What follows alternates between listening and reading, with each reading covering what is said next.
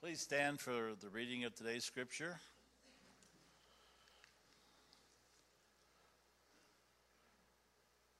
Don't speak evil against each other, dear brothers and sisters. If you criticize and judge each other, then you are criticizing and judging God's law. But your job is to obey the law, not to judge whether it applies to you. God alone, who gave the law, is the judge. He alone has the power to save or to destroy. So, what right do you have to judge your neighbor? Look here, you, you who say, Today or tomorrow we are going to a certain town and will stay there a year. We will do business there and make a profit. How do you know what your life will be like tomorrow? Your life is like the morning fog. It's here a little while, then it's gone. What you ought to say is, if the Lord wants us to, we will live and do this or that. Otherwise, you are boasting about your own pretentious plans, and all such boasting is evil. Remember, it is sin to know what you ought to do and then not do it. Thank you.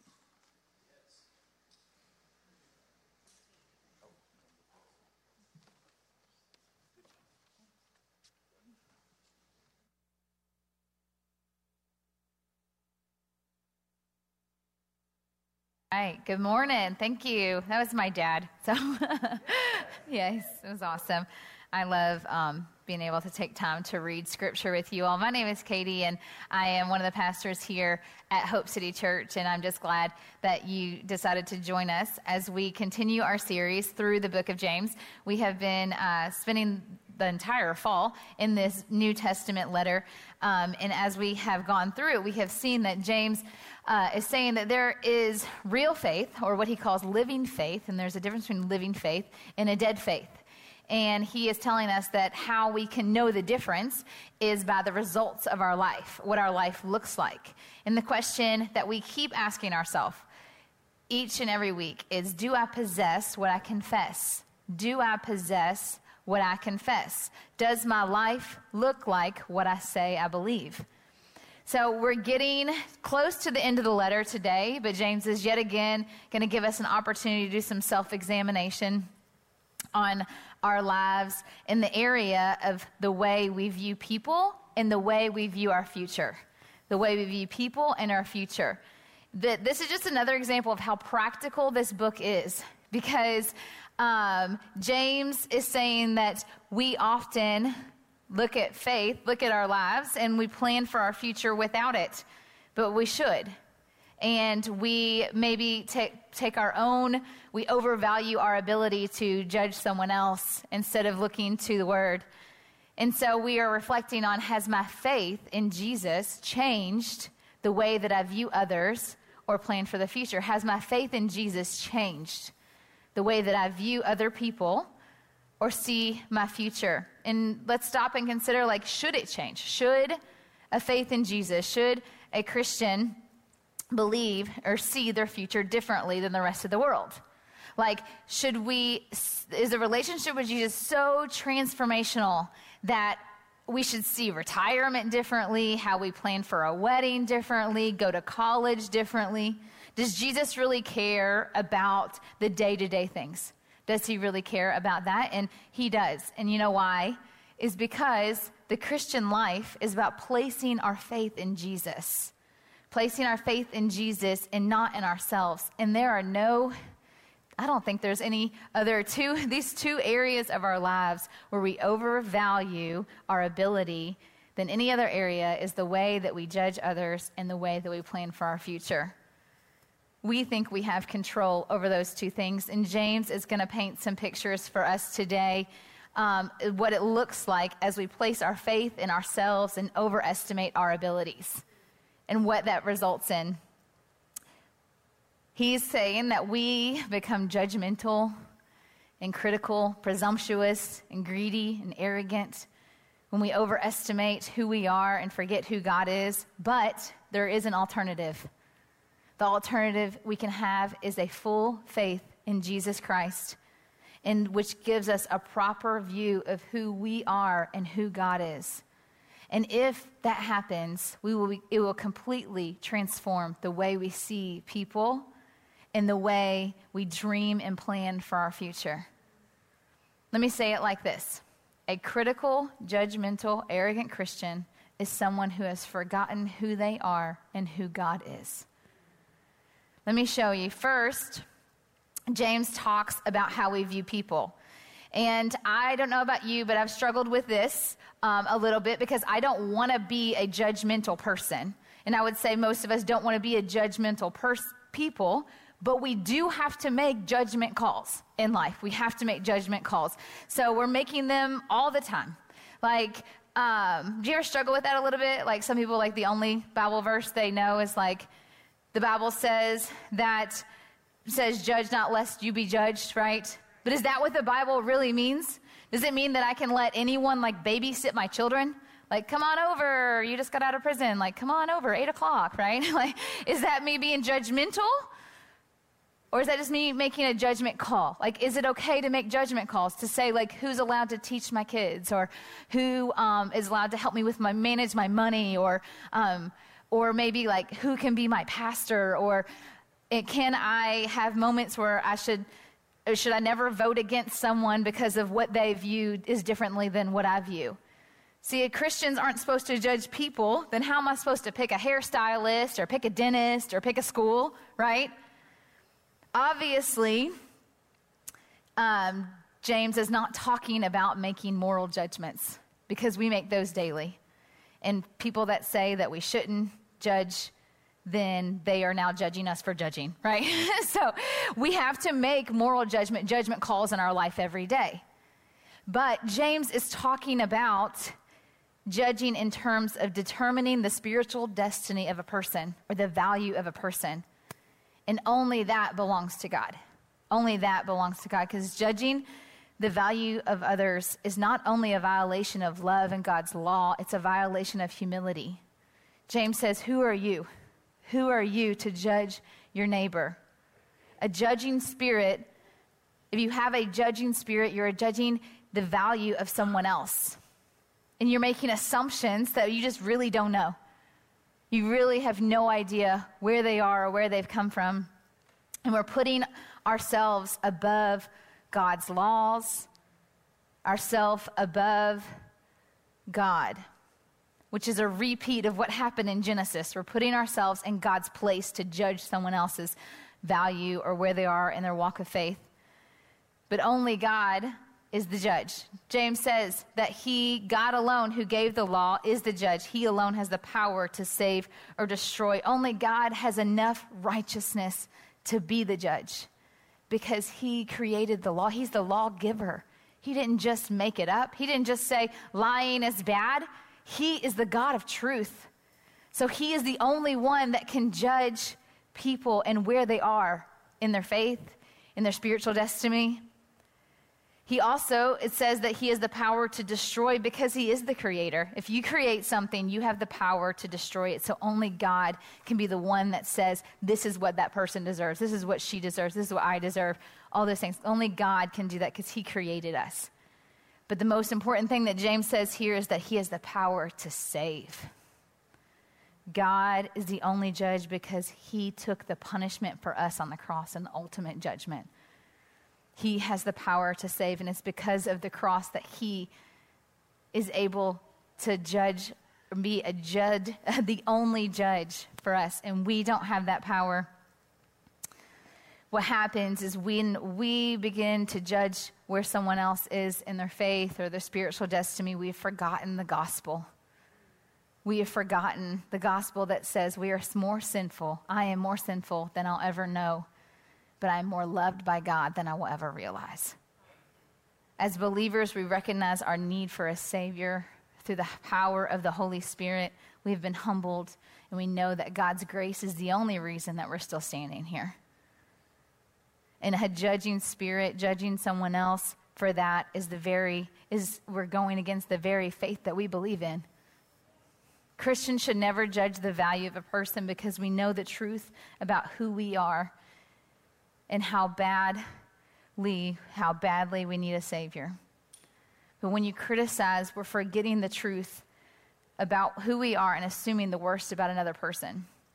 Usually, we're judging their motives, not their actions. We're judging why they do the things that they do. Maybe you're saying, like, oh my gosh, they're just so angry with their kids. I am so glad I am not that angry. But we have no idea. They could be less angry today than they were two years ago. We have no idea where they've come from, where they started. We're judging the motives of someone else rather than their actions.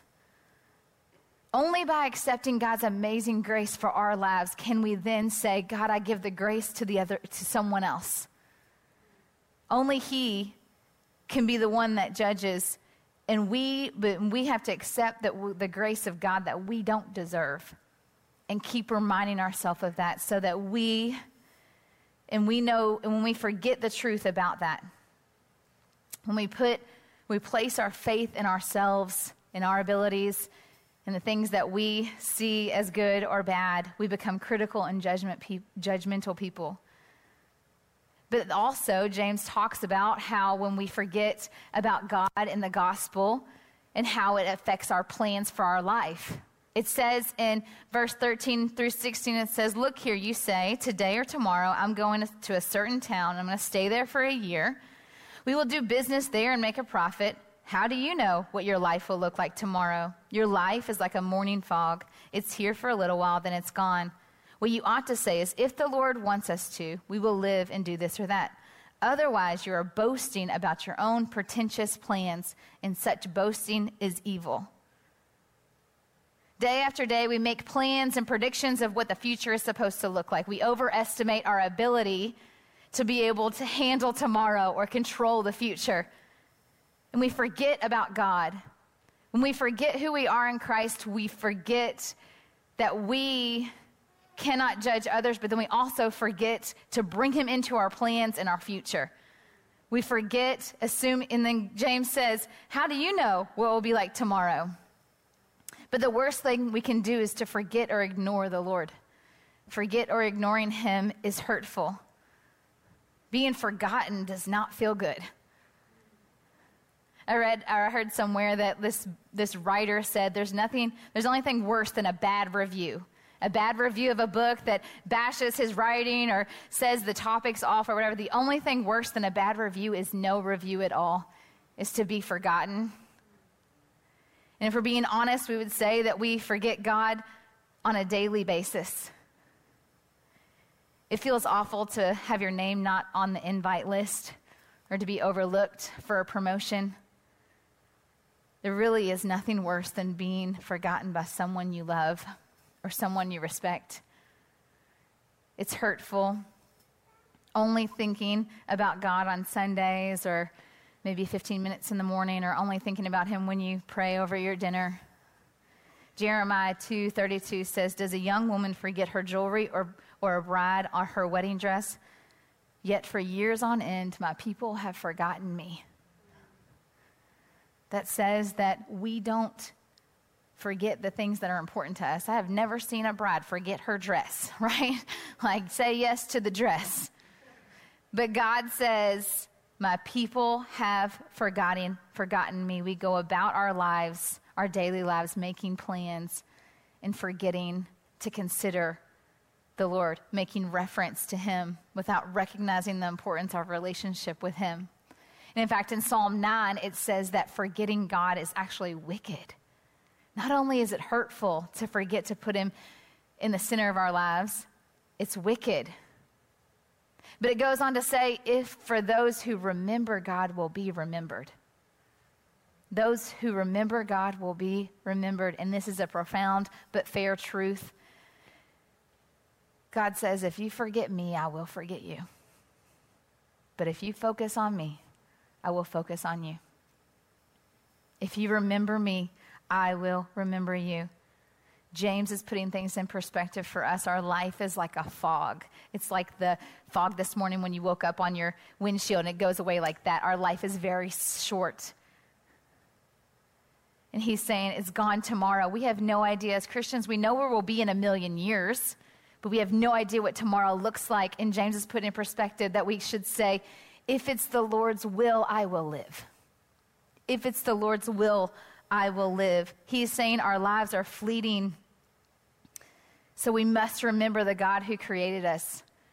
It's dangerous to simply just go through life making plans and be in a relationship or make an appointment or travel here or go there or take this job, all while forgetting the God who created you. Putting life into our hands and under our control. To fail to connect with what we're doing, with what God has done for us and who God is. James is not saying don't make plans, he is saying you are not in control of your future. And that's actually a good thing because God is, right? As Christians, we do know where we will be in eternity, but we don't have any idea what's going on tomorrow, and we plan our lives with only ourselves in mind. We overestimate our value. I don't know, pull up my planner, and it probably is centered kind of around me, right? Not about my relationship with the Lord. We schedule things without even considering Him. And then, but if we're being honest, like when we look to the future, when we plan without bringing God into it, we see the future in one of three ways. The first way we see it is anxiously. Sometimes we get anxious, we get nervous, we get scared. We're anxiously looking to the future as like, okay, if I, if I do all this right, then my kids will be awesome, right? Or I am looking at the bank account and I'm freaking out and I'm anxious. Like when we forget about God, when we're not focusing on Him, we look to the future, look to tomorrow anxiously, nervous, scared of what the future might hold. The other way we see the future is helplessly, feeling like there's no hope, feeling like you're always going to have this dead end job that there's nothing you can do. Why even try? Why should I even try to fix it? Or feeling helpless because you have uh, a sickness or your family's sick and you feel helpless that they don't know the Lord, or feeling like you have no hope in anything. When we don't have God in the center of it, we can feel like our future is helpless. But then the last way that we see our future when we don't consider the Lord or have any reference to him is pretentiously. Not necessarily a word we would normally use, but it is the word that James used, and it is what we struggle with. The word pretentious means attempting to impress by affecting greater importance or talent. What does that mean? It means I'm putting stock in my own abilities, stock in myself, saying that I know what the future holds. I'm going to go here and I'm going to do this, I'm going to do that, I'm going to do this, I'm going to do that, and never once thinking about what God wants for us. We boast in our own self confidence, and then we plan based on our skills and abilities and believe that we can handle it. Sometimes the worst thing for me specifically is to fix a problem without any reference or guidance to God because it feeds my own confidence in my own abilities. I end up putting stock in myself in the things that I need to do. I catch myself saying, like, we'll work it out. We'll work it out. If things fall apart, we're going to pick up the pieces. It's going to be good. That is me overestimating my abilities and overvaluing the fact that I think that I have control over my life. For me, when I begin to feel out of control, I start really planning things. I'm to pull out my planner and I'm to plan out every single hour of the day. And I'm to meal prep. And I'm to do this. And it makes me feel like I have control over the future. But really, I'm just pretentiously looking at my own abilities and boasting in that. And, Jesus, and James says that that is evil. Putting my trust in the Lord in my life and remembering Him in every area of my life is something that I am wrestling with and something that we all wrestle with to remember Him and not forget about Him, not to do things without reference to God. And um, so a couple months ago, I kind of started hiking. Uh, this is kind of something I've been doing for a couple months. I love it. I've been, I don't know about you, I'm like an outdoorsy person, and it's like a, I call, I tell Brad it's called a restful adventure. I feel rested after I go hiking. And so I've been doing that to kind of spend time with the Lord. But then I took Brad with me uh, one time. We did this when it was actually a pretty decently hard. We have a, I have an app on my phone that tells you it's easy, moderate, or hard. Uh, trail. So it's a moderately hard trail. We're going um, up this hill, and kind of he's the one doing the directions. Though he's like making sure we're staying on the right path. Like we got to go this way to go this to do this three miles. We got to go this way, and I'm like, ooh, mushrooms, ooh, this looks beautiful. And I'm like, hey, Brad, look at this tree. And it's like this tree right in the middle of the trail that's like skinny. And then the bottom's like, looks like it has a growth. And I'm like, check out this tree. And Brad's like, be there in a minute. I'll be there. I'm good. That was awesome. So we, I've been doing this hiking thing with him, but then I also take time to just really reflect and spend time praying to the Lord. And so I decided to take the same trail that Brad and I did a couple weeks ago. Um, a couple, it was, like I think it was last Friday when it was raining. It was beautiful. It was like amazing out, and I'm just like praying. And, you know, I am like the pray out loud person while I'm walking, so don't you judge me, okay? No judging here, right? So I am walking, I am praying, and I just keep feeling, and I'm like, okay, God, I want to walk with you. I want to go forward in my plans with you. What can we do? How can I do this every single day, every hour, every moment? And I kept hearing him say, like Matthew 11, 28, say, Come to me, all who are weary and carry heavy burdens. Because if I'm being honest, thinking and planning for the future, worried about my family, worried about my friends, worried about my church, feels heavy, like a burden. But if you keep reading, it says, Come to me and I will give you rest. Take my yoke upon you. Take my yoke upon you and learn from me. And the burden I have is easy and light. And so I'm like, okay, Lord, what does that mean? Take my yoke upon you. I'm going to be yoked with you. We're going to walk together. And I'm a visual person. So I'm like, we are going to tackle this hill of these hikes together. All right, God, we're walking. I'm going forward. I'm going forward in my plans with you. We're walking together. And I'm like, yes, God. Okay, great. This is what it feels like. Okay, there's a hill. We're going to do this together, Lord. Come on. We're going. Yes, God, thank you so much. And I look back and the hill's done. I'm like, oh, that's what it feels like when you're walking with God. Easy and light. And it was like, man, we just tackled that hill together. I'm so, this is easy and light. I can bring God into my plans and into my future, and it feels easy and light. And then I get to like this, um, sign that's like you can go left or you can go right. And I'm like, I'm like, I don't remember which way to go. I'm like, I think it's left, left, left, left. Bad thing is, is that if I go the wrong way, I'm doing like doing like a 10 mile hike instead of a half mile hike. And, and I'm like, okay, okay, I'm just gonna go. go. So I'm going, I'm still praying, praying. All of a sudden, I start getting a little like, just like, okay, okay. Accidentally, I'm doing a 10, 10 mile hike. Not only do I not, do I not think I can actually make, make a 10 mile hike, I have to pick, to pick my kids from school. I need to, I need to get my phone out. I my phone out, check my, see, see where I am. Need to call, need to call Brad, see if work yet. Yeah, he might have kids from school, school because I am like, have no idea how I'm to be, or me, or maybe mom, figure that out. And all of a sudden, I see the, see the tree that I saw, saw two weeks ago, and I like, kind of laughed to myself and was like, God, like, remember, we're in this together. You're over here, over here trying to grab your map and freak out. But I'm telling, telling you, I'm reminding you that we are walking together. You have no, nothing to worry about. We are walking together. The tree was a, a reminder that eh, God and I are walking and working together. Instead of me sitting here being pretentious and pulling out my phone and fixing the problems, because I will fix the problems. I will call somebody. I will be like, I am on a hike and I'm good to go, and we're gonna. I need you to go get the girls. But instead, God reminded me that we are walking together. I'm overestimating my abilities. And we all have like this default that we fall to, whether it's anxious or helpless or pretentious. We fall into that. But we are putting our faith in ourselves instead of putting our faith in God and remembering that God is in control and not us. So, as believers, if we're not supposed to see the future anxiously, helplessly, or pretentiously, how are we supposed to look to the future? How are we supposed to make plans for our life? Paul says in Philippians 3, verse 3 through 4, it says, We rely on what Christ Jesus has done for us. We put no confidence in human effort. Though I could have confidence in my own effort, if anyone could, indeed, if others have reason for confidence in their own efforts, I have even more. Paul is like, if anybody should be confident, it should be me. But Paul's like, I put no confidence in human effort. I rely on Christ Jesus and what he has done for us. As believers, we look to the future humbly, humbly saying, We do our best, but we're going to trust that God knows best. We're going to do our best. We're going to make plans, but the outcomes are on God. And we're going to trust him trusting that he knows best, humbly placing our confidence in the Lord that because we know that scripture says that he will complete the good work that he has already started in you.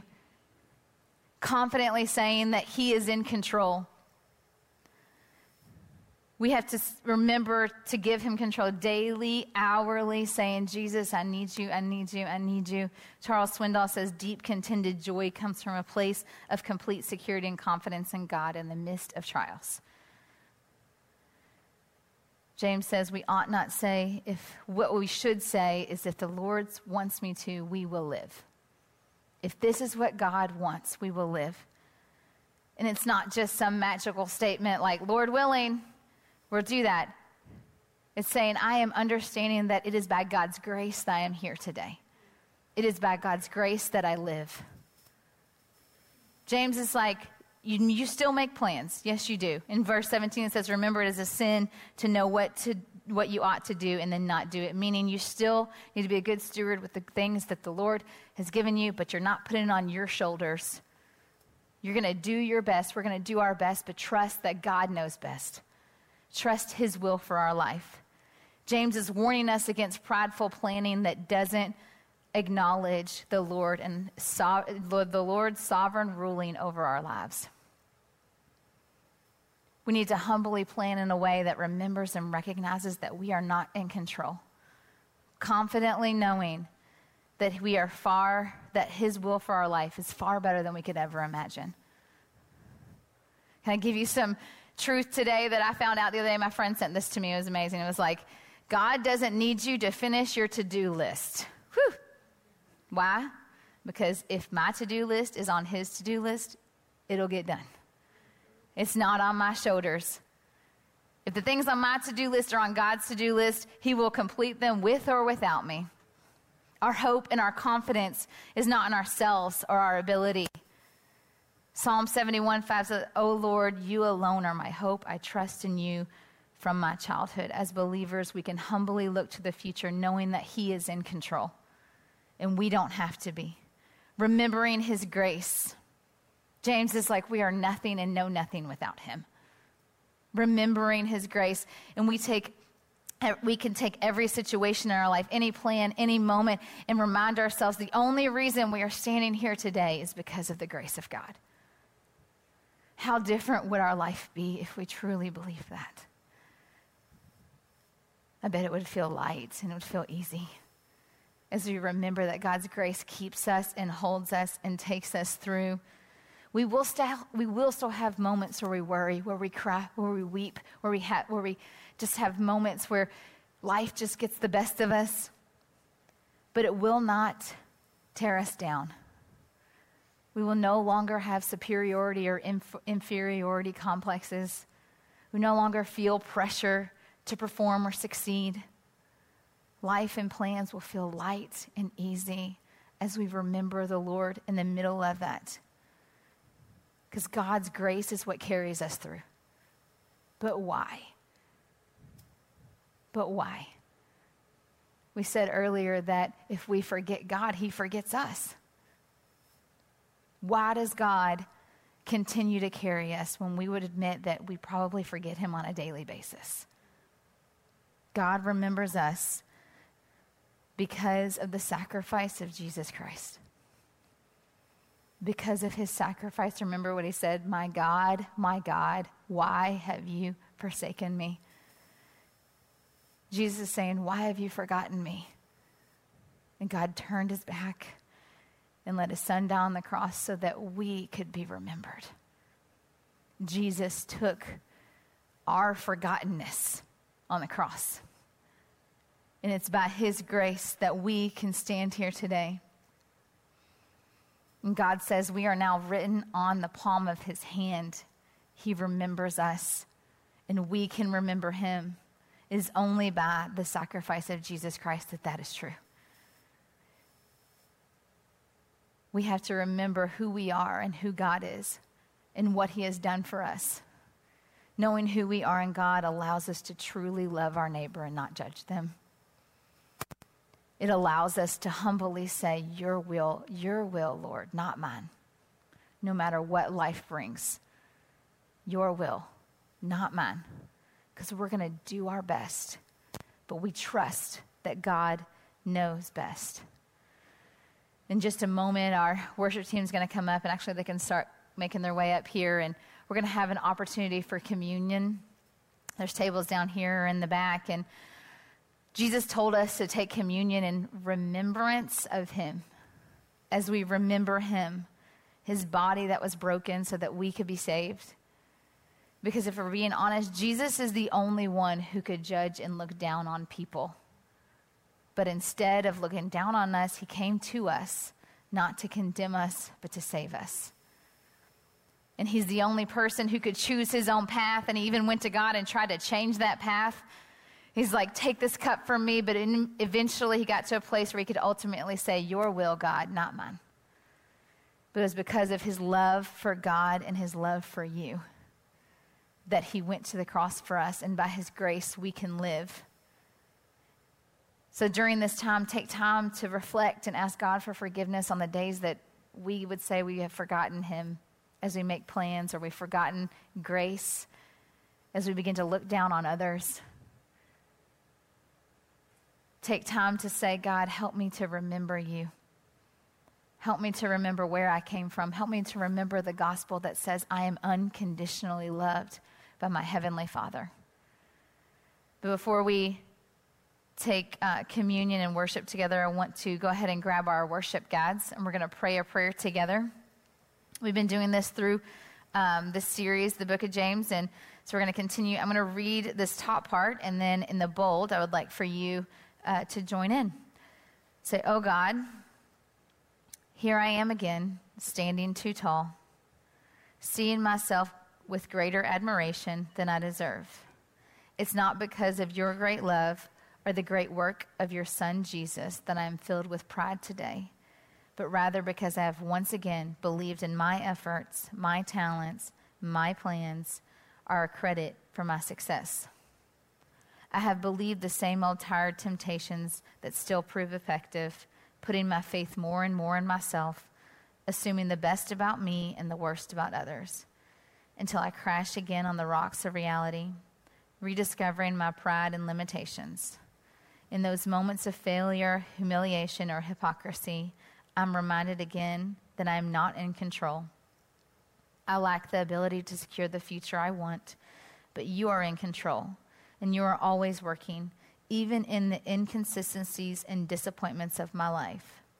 So once again, I come to you, admitting my limitations and embracing the unlimited love you offer me. Let's read this part together.